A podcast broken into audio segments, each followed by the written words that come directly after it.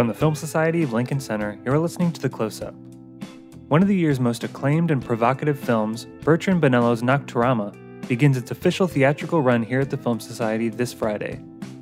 A film about modern day violence and terrorism, featuring stylishly roving camera work, blasts of hip hop, and a lip synced performance to Shirley Bassey's My Way. It's an edgy risk taking work that is sure to ignite debate. In addition to confirming its director's astonishing command of his medium, it is also unmistakably the work of a consummate cinephile. To give context to Nocturama, we're launching a series next Friday called Deeper into Nocturama, featuring films handpicked by the director, including David Lynch's Twin Peaks Fire Walk with Me, Robert Bresson's The Devil Probably, John Carpenter's Assault on Precinct 13, and David Cronenberg's The Brood. To talk about Nocturama and the accompanying series, our editorial director Michael Koresky joined programmer Dan Sullivan and film comment digital producer Violet Lucca. After their conversation, we'll go to a Q&A with Bertrand Bonello after our screening of Nocturama and Rendezvous with French Cinema earlier this year.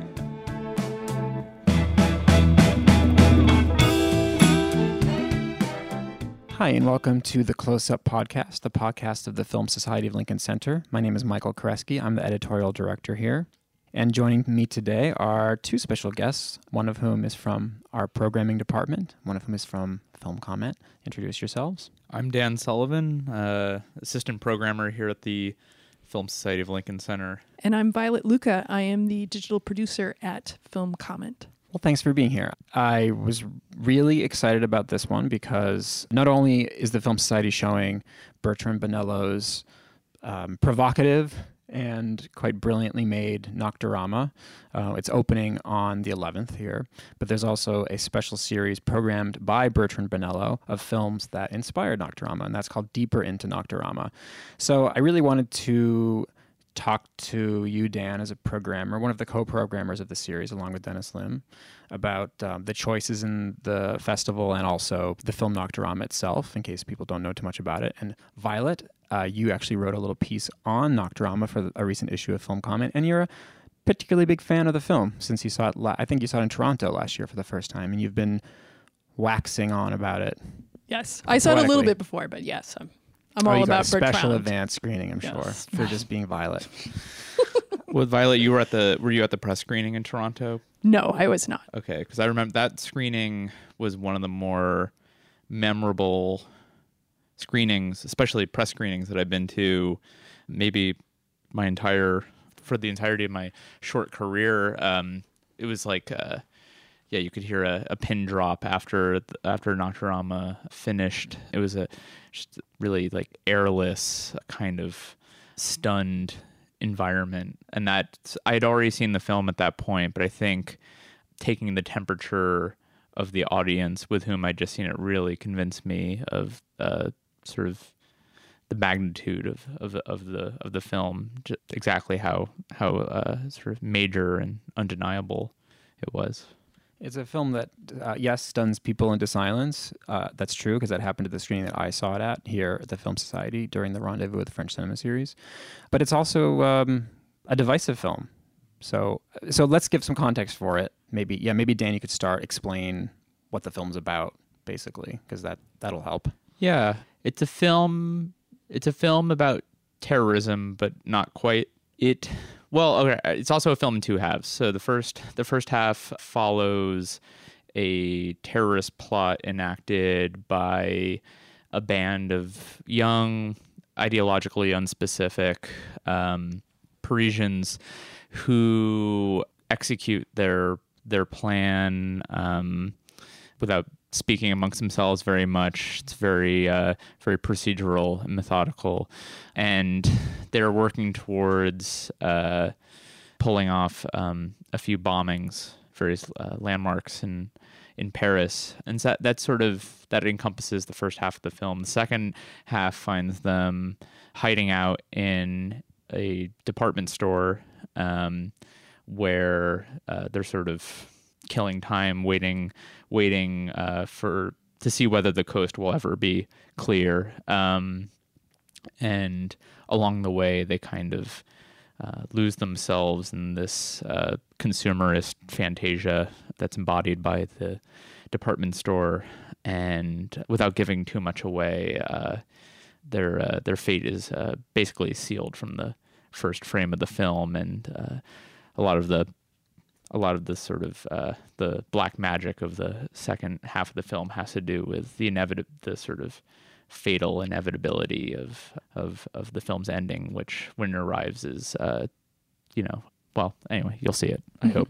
There's a, there's a, an amazing geometric precision to the first half. I, probably the second, second half too, but because the second half um, traffics in a certain kind of violence, you just call it a fatalistic type violence, where there's almost like a last man standing thing going on. Um, it really does feel like two separate films. The, se- and the second half of the film really feels like um, it's a Romero influence, the late great George Romero. There's a there's a big Dawn of the Dead, I guess, homage going on there. But I don't know, Violet. Maybe you could talk about that because I know you're interested in the film. Yes. Um, I think what fascinates me about the film is just that I did an interview with Bonello, and he said the first half was very much inspired by Alan Clarke's Elephant. And if you watch Elephant, which went on to inspire Gus Van Sant's Elephant, it is really just people going into these different, you know, uh, convenience store, a home, and just shooting somebody and then walking out and you're just left with a dead body. And that's really the vibe of the first half. And then the second half as you said is inspired by george romero's dawn of the dead. And that really i think putting those two films together is really fascinating because it does encapsulate this bizarre political moment we're at where you know these are young kids. They are you know sexy teens. Some of them are very very very young and it's kind of shocking to see them pull this off. And then it's even more shocking to see what happens to them you know after they're in the wall. Uh, but you know they're they're totally entrenched in this consumer culture and they love they just are going to town. They're being kids in the when they're in the, the giant shopping mall and they're enjoying you know putting on clothes and then they'll run into a mannequin that is wearing their exact outfit and there's some iron you know there's there's some clear irony to the fact that they it's not totally clear what they were blowing up or why they were blowing it up but it has vaguely to do with economics. You know they're sort of protesting the global economic order and but they still love their pop music they still love their Issey Miyake clothes and they're still totally like in love with themselves in a way that you would not think a totally politically dedicated person would be. And like that arrogance, that like teen arrogance is again sort of again seals their fate. But I, I think it's a really fascinating portrait of, you know, what contemporary terrorism looks like and what yeah. Well, that's a good question I have. The film is it's very tricky in that it kind of treads this line between um, commenting and not commenting on Right. contemporary terrorism, but it, what it's evoking is 70s leftist terrorism, or if that's the right word. So, how exactly do you think he, I don't, uh, for lack of a better term, gets away with it? Because he does. Well, yeah, I think I I, w- I was gonna say uh, in response to your bringing up uh, Elephant that um and and and and Dawn of the Dead, I guess uh, neither of which I should note are in the slate of films that Bonello picked to show around Nocturama. I think what distinguishes Nocturama from those films is a a tendency towards abstraction Right. and um, you know it's it, it's as the film is as metaphysical as it is political, strictly speaking. Whereas perhaps in ele- I mean definitely an elephant, but also uh, maybe in Dawn of the Dead, the um, sort of the ideological uh, DNA is is more is more uh, clear is more explicit. It's more recognizable. Right. Um, because I think I think why you can do that is because kids are kind of confused. Like there is you can't we've reached a point where, you know, we've seen this in the US too where, you know, we've had amazing mass protests against police violence. We've had uh, the president of the United States and yet nothing changes. Everything stays the same. So it's like, well, what what do we do in this political? Mo- what do we do now that protesting is not enough? Like, what is what is the next step? well, I mean, without giving away again what happens in the end of the film, but do you do you think that ultimately this movie is about futility? Yes. Yeah, Um, yeah, Yeah. And actually, you know, to to that point, then it makes perfect sense that uh, Bonello selected um, Bresson's *The Devil Probably* is one of the films on on his list because I, I mean, of course, it's also a great film about uh, about uh, futility and uh, the inadequacy of any uh, you know any number of means by which people try to like find um, some like a, a, shred of meaning or redeeming uh, value in the modern world. But I think uh, I think Bresson is is as important to Bonello and to this film as as Alan Clarke mm-hmm. or or Romero because the action is similar in that it's he's using sort of like the apparatus of art of of of cinema to conjure uh, something that can't be rendered really in images or sounds. Um, you know what Bresson called uh, interior movement, and I think I think that's what's happening uh, uh in Nocturama. Yeah.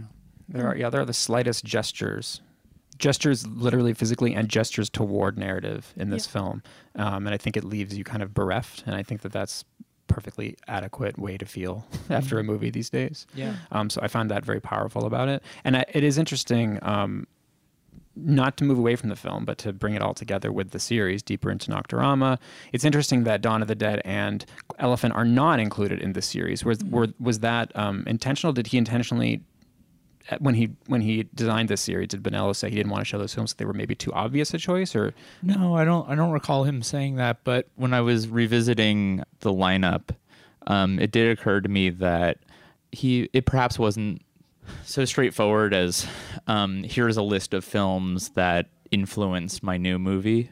I think it's about it's about films that he's seen throughout his life that have left their mark on him they, there's some sort of trace of them in anything that he does, uh, and he kind of he can't help himself but um, but make films that are to some degree composed under the sign of uh, say like Cronenberg. Like mm-hmm. um, The Brood isn't even necessarily like the first Cronenberg film I would think of in relation to Nocturama, but in the little text that he wrote about the various films, he talks about seeing it when he was very young and how it kind of forever corrupted his his uh, his understanding of youth, and he you know he included this uh, he included the Rohmer film uh, Full Moon Paris, which uh, I don't think on the face of it doesn't share much with Nocturama, apart from maybe the fact that there are lots of young people in it. But um, as he as he put it, uh, that's precisely why he included it, and also because it's a it's a perspectival thing. It's about being an older guy trying to make a film about about younger people and kind of um, some of the maybe some of the, the pitfalls and complexities and weird things that are bound up in in the act of a of an older of an older guy uh, trying to make art about young people. Yeah, because I was gonna say, as someone who has seen the film several times, having Fire Walk with Me included in this series was like, what? How could you? It has nothing to do with it, but also, um, as you describe, sort of his his rubric for some of the other films, it makes more sense. Where it's like it's more of a feeling or something that he inspires to, or something. You know, it's it's not because I mean, yeah, art art doesn't always make sense. Art is not always a direct line. Let's and, say. And from what he from what he said in his little in his uh, his blurb about Fire Walk with Me, it's clear that Lynch maybe more than any other director I've heard or read him talk about, um, Lynch perhaps most informed his understanding of the uncanny, which mm. is very is very relevant in in all of his films. And um, when there are little surrealist motifs in Nocturama, and it really puts you in an off kilter position, I think mm. I think some of that might come from close viewings of Lynch films. And he says, "Fire Walk with Me" is kind of the the the craziest, most experimental audacious film of his. Yeah. And I mean, also obviously like the multiple timelines because part of what makes um, Nocturama feel like two films, not just because, you know, the first half has this action movie feel and then the second half has a completely different sort of action movie feel. But there are just like, there are times when he goes into one character's perspective and you don't really realize it until you know something else happens that oh my god this is actually a dream. This is not really happening. Or just the simultaneity of different actions repeating things from different perspectives different sounds different actions. It's yeah it's a great movie. Go see it. Well actually let's let's go through the films that are in the series. It's not a very big series. There's seven films. And uh, one of the fun things for me about it not having anything to to do with the programming was looking at them and thinking, oh well, what is that connection? And then like for the Brood, for Cronenberg's The Brood example, which you were just talking about, I thought, oh, is it is it have to do with the um, the anger and apathy of children? Because that the, the, the film is about these babies that are you know born off this woman's body externally in these like disgusting little blood sacks and that they they basically emerge because of her anger af- after her divorce. So it's like children born of anger. And i thought oh that's actually really interesting. That makes sense. Um, but i don't know if that's what he was thinking. I mean he says that basically he says in the, it's the guise of a B movie, and but it shows his visionary and organic genius, and that it was already at play. So maybe he's thinking of Nocturama as kind of like an elevated B movie in a way, right? Right. Well, there's also he talks about the reciprocity, the reciprocity of fear. Ch- like in the Brood, you're afraid of children, but the the children themselves are afraid, and I think Yeah. that's uh, Mm. that's terribly relevant to Nocturama. Definitely, and that switch that happens from the first half to the, to the second. And so the other films we have are Assault on Precinct 13 by John Carpenter, Close Up by Well, Kiarostami, which is wait. the one I really want to talk about. Could I just say one thing though? Yep. Because the last line in the film is "I'm afraid, I'm afraid," and it's it is and it's said by a child, so it's very heartbreaking, very apt. That is rough. and The Devil Probably, which was the clearest to me, as as you were saying, this kind of like Mm-hmm. almost uh, you know this this systematic decay of society, creating complete apathy in everyone. Um, Full Moon in Paris by Eric Rohmer, Rio Bravo by Howard Hawks. Which is also a funny one, and Twin Peaks Fire Walk with Me, as we said. I would love to hear from you, Dan, if, a little more insight into Close Up, the, the selection of Close Up for this series. this is another one I think that maybe its its selection has more to do with the mark that it left on on Bonello's imagination or sensibility. But I think on the one hand, uh, its inclusion in the series has to do maybe with Nocturama's relationship with reality. This, you know, uh, reality as it's presented in Nocturama is mediated by fashion, music, um, televised images, but uh, but it's maybe also this this idea that um, you can make a film that that a director can make a film which is clearly clearly formalist you know that there's a formal gam there's a clear cut formal gambit involved but that it can also it can do that while at this while still at the same time moving us um uh, dealing with uh with relatable sort of human humanist issues. Because i think that's kind of the um that's maybe one of the essential things about Nocturama is that it's it's really virtuosic, consummate, hyper accomplished audiovisually, but uh, but it's also like it's also very terrifying. I think Right. on a on a more primordial human level. That's Yeah. the feeling that I've been getting from his recent stuff. Um, I would say that House of Pleasures and Saint Laurent are also films that have a kind of almost cubist design. Mm-hmm. Um, so they feel like they might be technical works, but when you take a step back, you can kind of be emotionally overwhelmed by them. Oh, absolutely. And I mean, that's again, that's sort of like what makes Nocturama. That's why you could have heard a pin drop after that screening was over because it is in relation to something like Close Up. It's somebody trying on an identity and then being like, it fits, but it doesn't. And the t- kind of the, the the fallout, you know, like dealing with what happens after you realize it doesn't quite fit. It's That's all- amazing how, how it's how scary the film is, and uh, you, you know you talk about the uncanny, and I guess it's sort of it, it does tie into more classical definitions of the uncanny, even like the Todorov definition of it, right? It's like Yeah. After Hours is a really good a movie that's not in this series is a good example of a film that you can't quite define why it's frightening, as a other than the fact that it takes place at night. You know, Nocturama is sort of the same thing. There, there is death and killing in the film, but there's something more um, purely existential about the terror that it creates, and um, and I find that to be uncanny. Just the difference between there's like the literal level of fear, and then there's the existential level of fear, and they don't really meet up in this film. Yeah, I because mean- you're, I think it's because the action is so decontextualized. Yeah, I mean, and and uh, the angst is so thick uh, and all consuming in the in the second half of the film, um, and then it's it's really no. I mean, I don't think. I mean, maybe the number one thing that Bonello shares with some of the filmmakers on this list, especially Lynch, is um, and Carpenter, I guess, is you know taking violence seriously. That it's not um, when someone gets shot in in a film, it's not a it's not no big deal, you know. Um, in so in Nocturama when people start firing guns it's the i mean these are the the gunshot sound effects in this film have been engineered to be some of the most frightening uh, Mm-hmm. in the history of cinema when they finally come it's like the most it's the most terrible sort of realization of your of your uh, your worst nightmares you Yeah. know?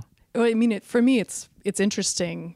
Again, talking about structure, where at the beginning of the film, they're so mechanical that they're sort of like animals, right? They're just sort of going through these very specific motions. They're they're you know, they're not communicating. They're barely communicating. They're just sort of like running through these things like a bunch of lions would run after a gazelle, and they they get the gazelle, and then they go to the shopping mall and you know it's maslow's hierarchy of needs where all of their needs are met.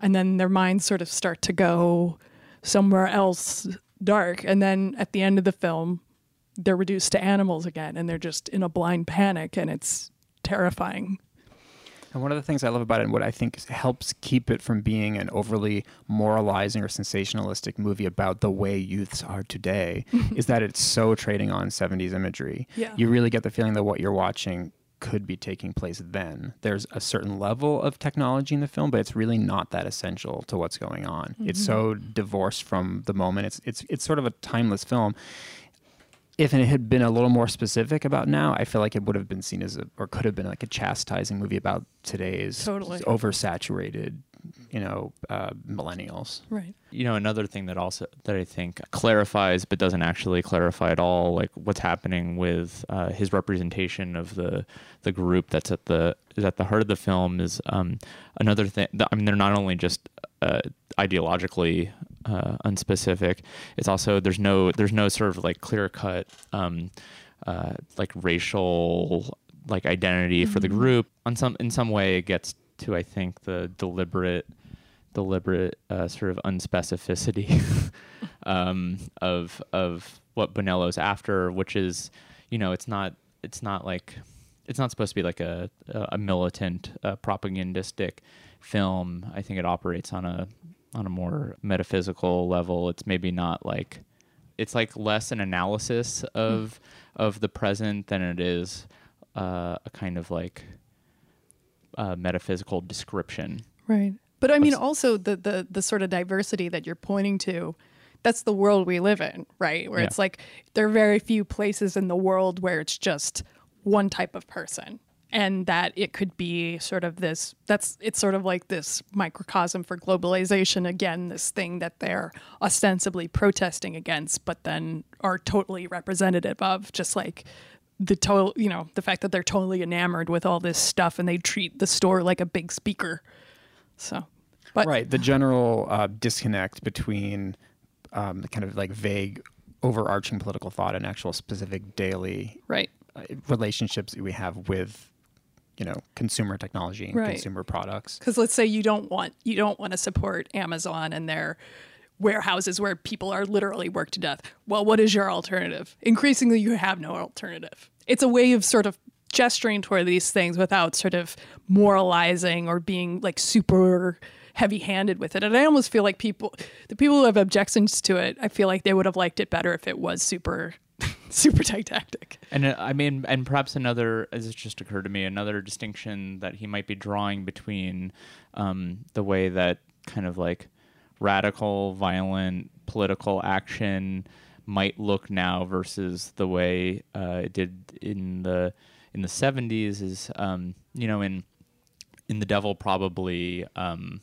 the protagonists uh, choose death basically and then in the another film that references the devil probably Fassbinder's the third generation which is uh, dealing with the sort of um, engaging kind of with the myth of like the Baader Meinhof uh, group it's also it's another situation where it's like um on the part of the uh, of the political subjects, they get a choice as to as to what their fate will be, and and they opt they opt out of being in the world anymore.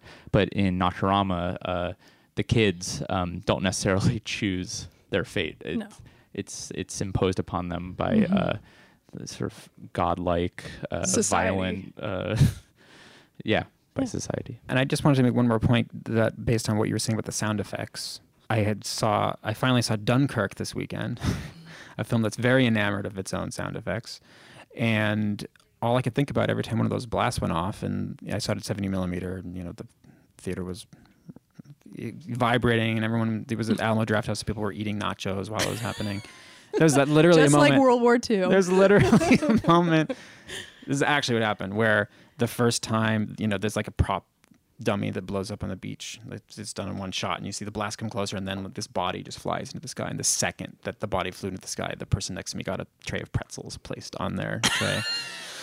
pretzels with queso dipping sauce. A And I'll- Texas actually, treat. I will never forget that. Um, but anyway, while I was watching it, I was thinking that the sound effects, uh, the this you know the sound design of the film goes so hard to make this sort of like authentic experience of reality and, and of war and of death and of fear, and it was doing the exact opposite because all it was all it was doing was showing off the latest technology. Whereas in Nocturama, I was genuinely shocked by every single bullet that I heard, and it's hard to explain that or describe that unless you've seen it. And I also don't want to really give the context for it either. But Right. um, Bonello is working on a very high cinematic level here, uh, even technically. yeah.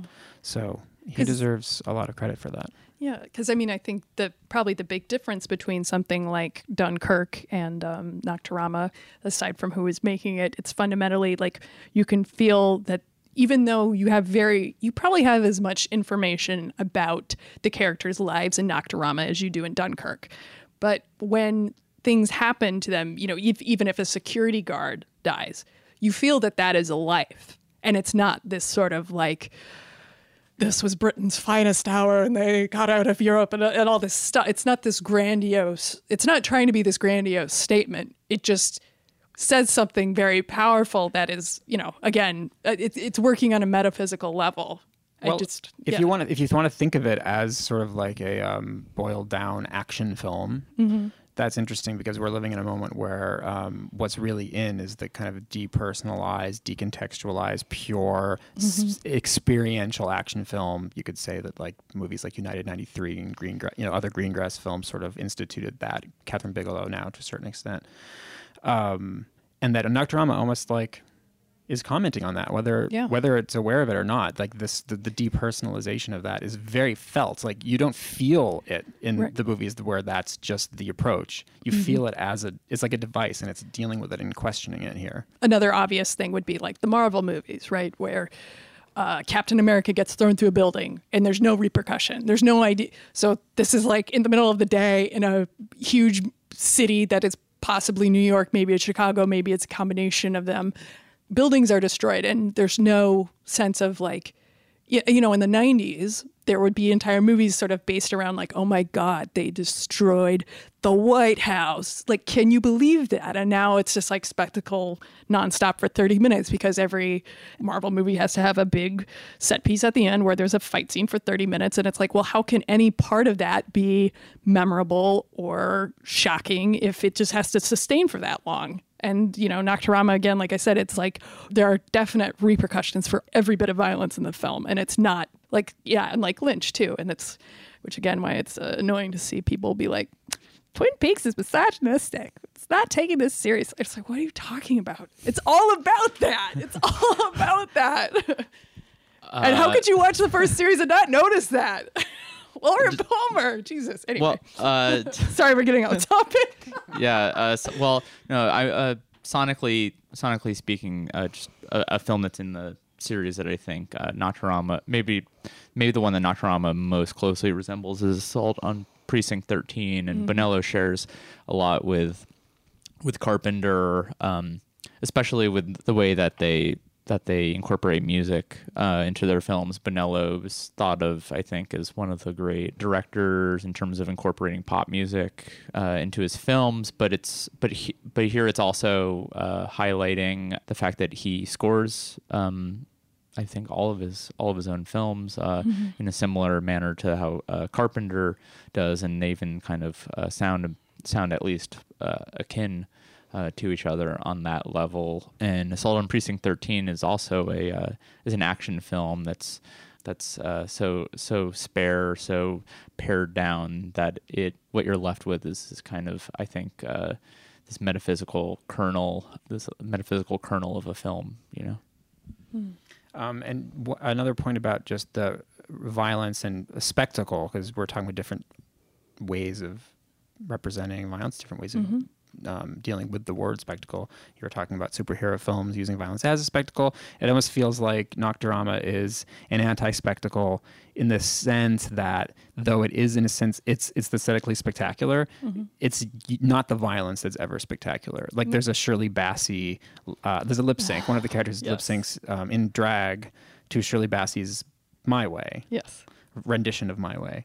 And it's the most confusingly enveloping, hard to hard to square moment in the film.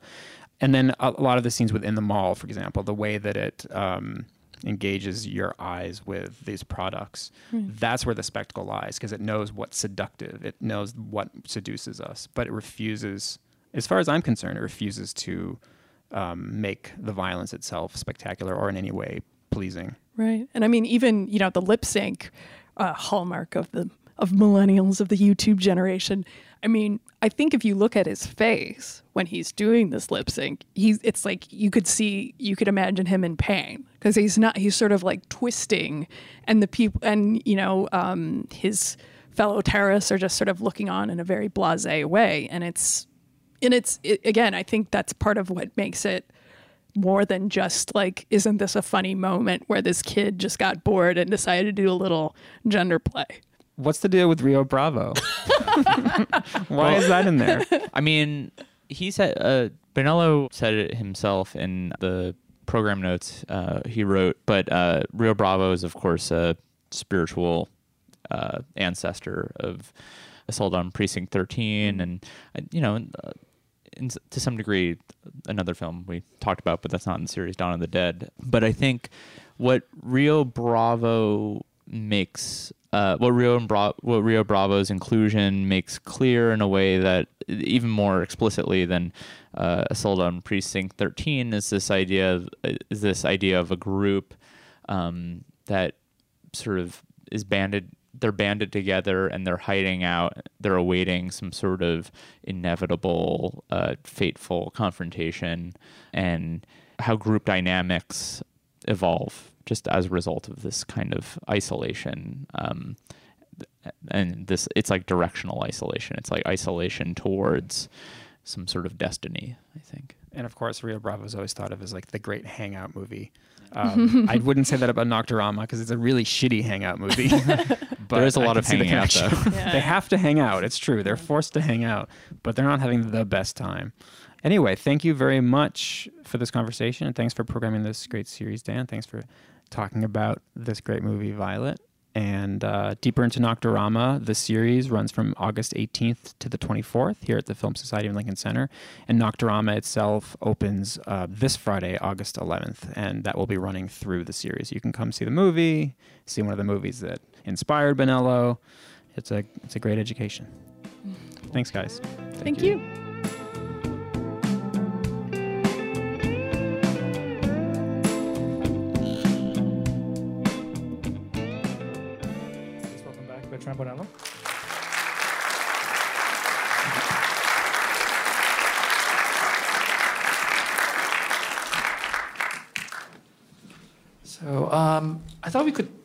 start by talking about the the origins of the film for you, but um, I was also hoping that maybe you could talk about it in relation to your previous work, in particular your last couple of films, um, Saint Laurent and uh, L'Apollonide, released here as, as House of Pleasures.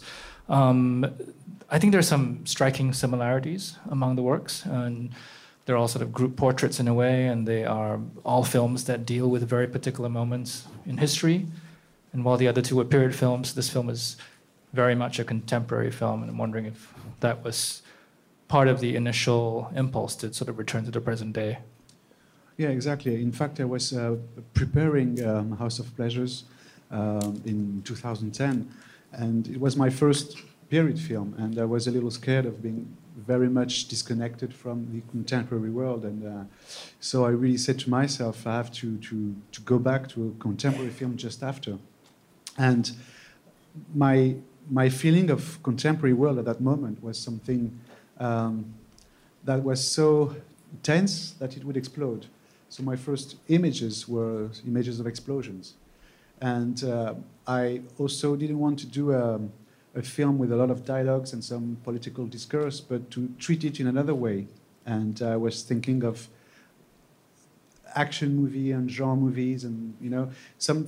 Um, I was very influenced when I was a teenager by some American films uh, that were some genre movies and that I thought had some uh, political content. Also, I was really um, influenced by that, and that's really what I wanted to do, and that's the basis of the film.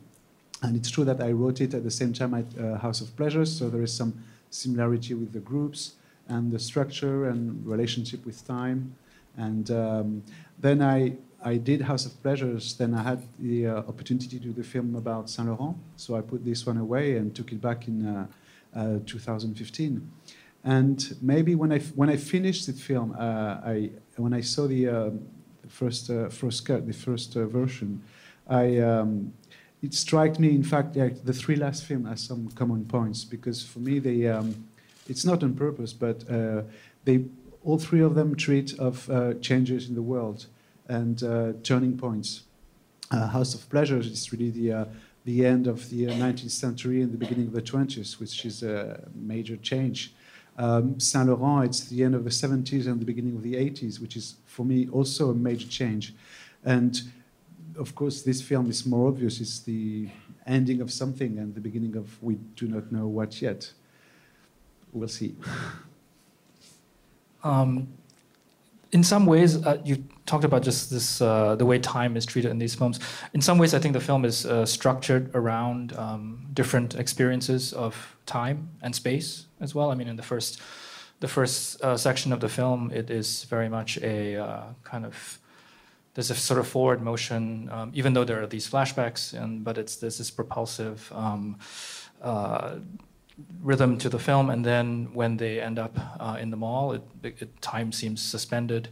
Um, and then, of course, there's the very end of the film where time s- starts to fold in on itself. Um, and of course, you know, th- the beginning of the film having Paris as your canvas, and then suddenly having this very confined. Can you talk a little bit about just structuring the film according to, to these ideas?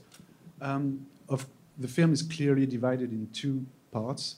Um, one which is like by day, exterior, um, real locations uh, with uh, isolated characters, um, very much in movement, and one part which is by night, um, uh, in a closed space, uh, people getting together, uh, back together, and um, and yes, time stops. But there are, in fact, yes, three acts. Um, and I really wanted to have a, a, special relationship with time in both uh, in all of acts. So the first one, it's precision and uh, simultaneous, uh, simultaneity. Simultaneity, yeah. yeah. Uh, the second act is when they enter the mall, and as you said, it time stops, and all the um, difficulties was to find some tension, you know, when you're just waiting for something. That's why we were talking about uh, Rio Bravo. It's something very amazing in that film. You know, you know something's going to happen, but you don't know when, and time stops in a way. You know, you have all these little stories inside that. And the third act is when the police arrives. And uh, of course, now I wanted the time to be really like fucked up, you know, because um, characters are tied and uh, you don't know where they are. And uh, so it's three relationship uh, with time very uh, worked out very, very early in the uh, process of writing. Mm-hmm. So back to something something you, you just said, you know, the idea of like thinking about the current moment and the thing you think about is this this tension, this explosions, uh, I mean, this film has been sort of, as it played around on the festival circuit last year, was described as like a terrorism film, a film about terrorism. And of course, this um, the situation with terrorism did, as you mentioned in the introduction, just change uh, as you were making the film, uh, especially in, in Paris. Um, you know, I'm, I'm, I'm curious how this relates to your how you treat this this in the film. I think that's an interesting. Uh, this like um, the, the, film has this level of detail, but also an absence of specifics, which I think is really interesting, especially in the first part.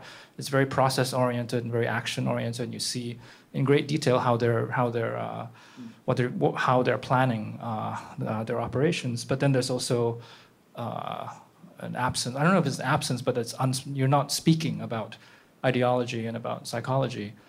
Um, and that seems to do something very interesting. It creates a kind of space, I think, for the viewer. And I'm, I'm wondering if you can talk about what Sure. you were trying to do there. Many, many things in what you said. So, now let's uh, first of all, yeah, terrorism today is only related to ISIS, and this was not, of course, my purpose. And I don't really talk about terrorism. I much more use the word of I don't know if it exists in English, but insurrection, Mm.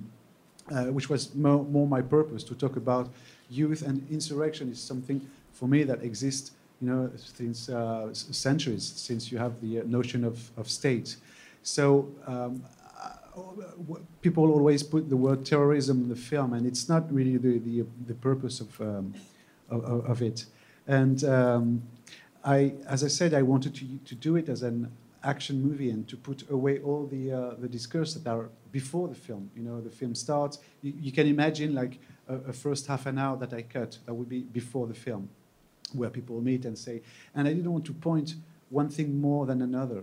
A lot of people told me, is it religious? And I said, no, it's not only that, just a general tension. I wanted to show a general tension. That's why I didn't, I chose not to point one thing more than another, in fact.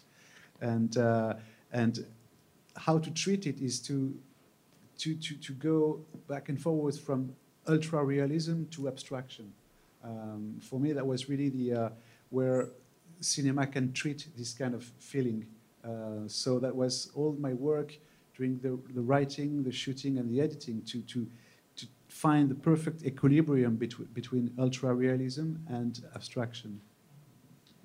Uh, I was curious to hear you talk maybe a little bit about the technical or sort of logistical challenges of this film. Um, you know, first of all, the the I think both sections of the film are very uh, clearly methodically planned and mapped out. There's almost a kind of geometry to how, how, how they operate. Like the first half with, you know, you think of like Paris in the map and almost like it's, even though the mood is a little bit like how Jacques Rivette sort of dealt with, with Paris, it's like this, almost like a board game in his films. And then like the second half having this very confined space, but with multiple levels and, and, and you know, choreographing all of that. Um, Uh, it's true we talked about um, a time, but there is also space and geography.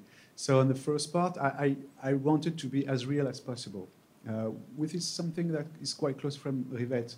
It's like the right uh, metro travel.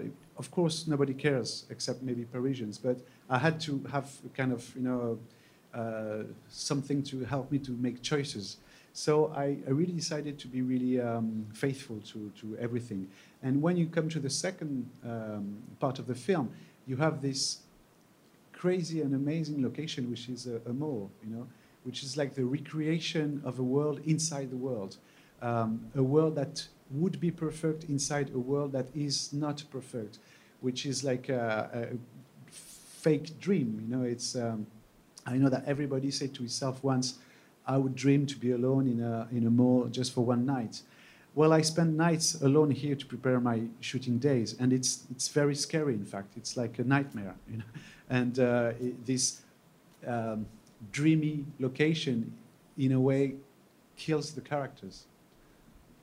And of course, what, probably the biggest, well, there were two major challenges uh, shooting in the metro, which is very difficult uh, because it's like real metro with real people and it's very it takes a lot of time it's very very difficult and this location uh, the mall which is so huge it's like 8000 uh, square meters and i wanted to have everything ready to shoot uh, anywhere i want uh, any time i wanted Can you talk a bit about casting? Um, many of your actors are, you know, they're non-professional. This is their first role, and some of them, if we've seen in other films, it's like they're fairly, um, they're not especially experienced actors. I think Finnegan Oldfield we've seen in, some other films, but what were you looking for um, as you put this ensemble together?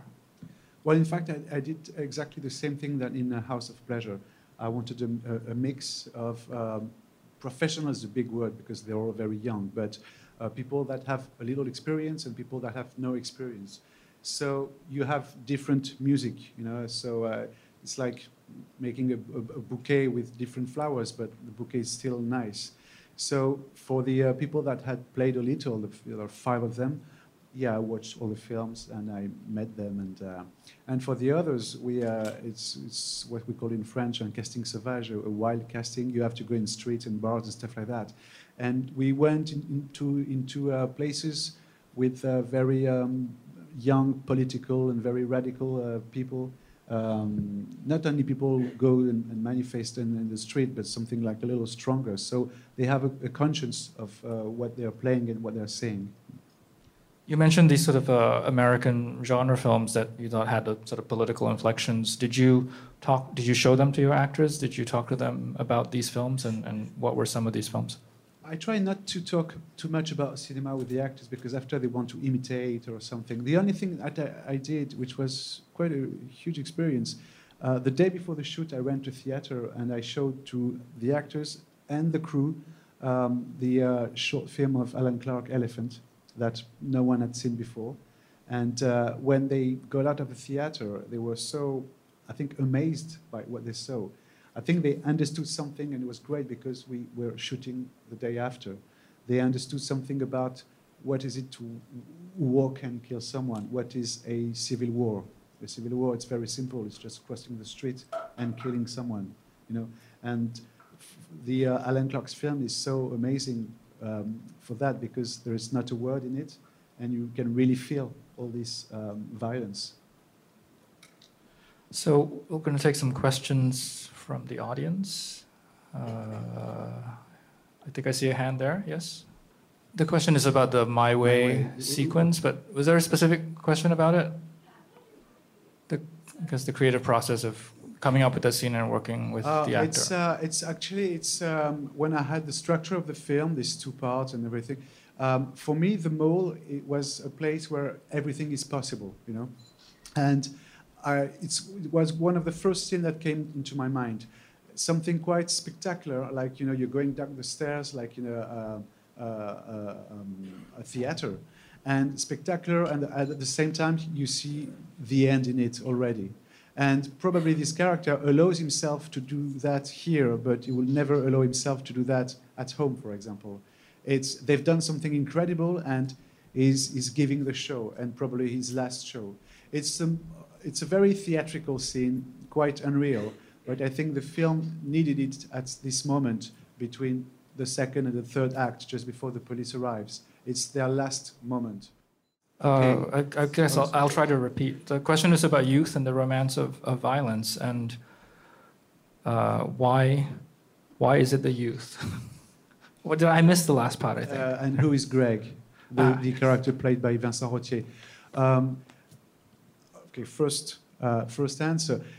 It's true that I always had in my mind this kind of age, like between 17 and 21 um, for many reasons. I, I, I thought about um, all the, uh, not all, but a lot of revolution movements. And it's true that it's always been conducted by very young people. Because there is a kind of romanticism and uh, uh, something about a little naive um, that allows them to go there. And for example, every time I, I met an actor that was a little older, like even 25 or 26, which is still very young, it said something else. You know, there, I was missing something. Um, even I was thinking sometimes about you know the punk movement, musical punk movement in in 76, 77 in London. They were very young, so it was for me for me very obvious. And uh, even the uh, Japanese kamikaze, they were between 16 and 18. So it's obvious for me to to relate this. Uh, possibility of uh, revolution with, with the idea of youth. And for Greg, it's someone that has access to the um, to the plastic, to the Semtex. Um, I needed a bigger apartment to put everyone inside it, so it was weird to have some someone of 18 or 19. Um, that's why I picked up some, someone a little older, um, just to just for the relationship with the uh, the plastic uh, and the explosives. But you can consider him as a older brother in a way. The back question is about the scene um, that out, takes place outside the mall. The character played by Adèle Haenel, and, and what she says about this being uh, something that was bound to happen or inevitable. Well, uh, as I said earlier, I was trying to, to show a, a, a general tension, um, not to point something more than another. And when I start to write the film, uh, I, my, as I said, my idea of you know today was something very tense that would explode. I couldn't say why. You know, in a way, uh, it's me speaking through her. You know, if I, I, I'm, I'm sure some people would say, okay, why did they do that? And they answer, they answer. She she answers for me. So it had to happen. You know, um, that's and I wanted the character also to to hear that from someone that could be me. Yep. Sorry, the execution there's- scene? Uh, one thing that, that is uh, weird for you is the execution of the guy from the bank. Yeah. Um, it, it's true that you're, you're totally right because all the attacks are supposed not to kill anyone, and there is this one uh, done by Greg, which is a little, yeah, a different character. Um, I, I, I did it because uh, it's, I didn't want to, to, to, to, to these people to be murderers, but for these young people, because I spent quite a lot of time talking with them, these kind of uh, people that are the head of financial institution, uh, for them it's like uh, no, there's no real human behind that. It's just an idea of a financial institution that you kill. Um, I, I tried to put the targets, you know, at the level of my characters and not on my level. Uh, and for them, it was quite normal to do such a thing. But you're right to point it because it's the only uh, um, uh, act that is uh, really uh, wanting to kill.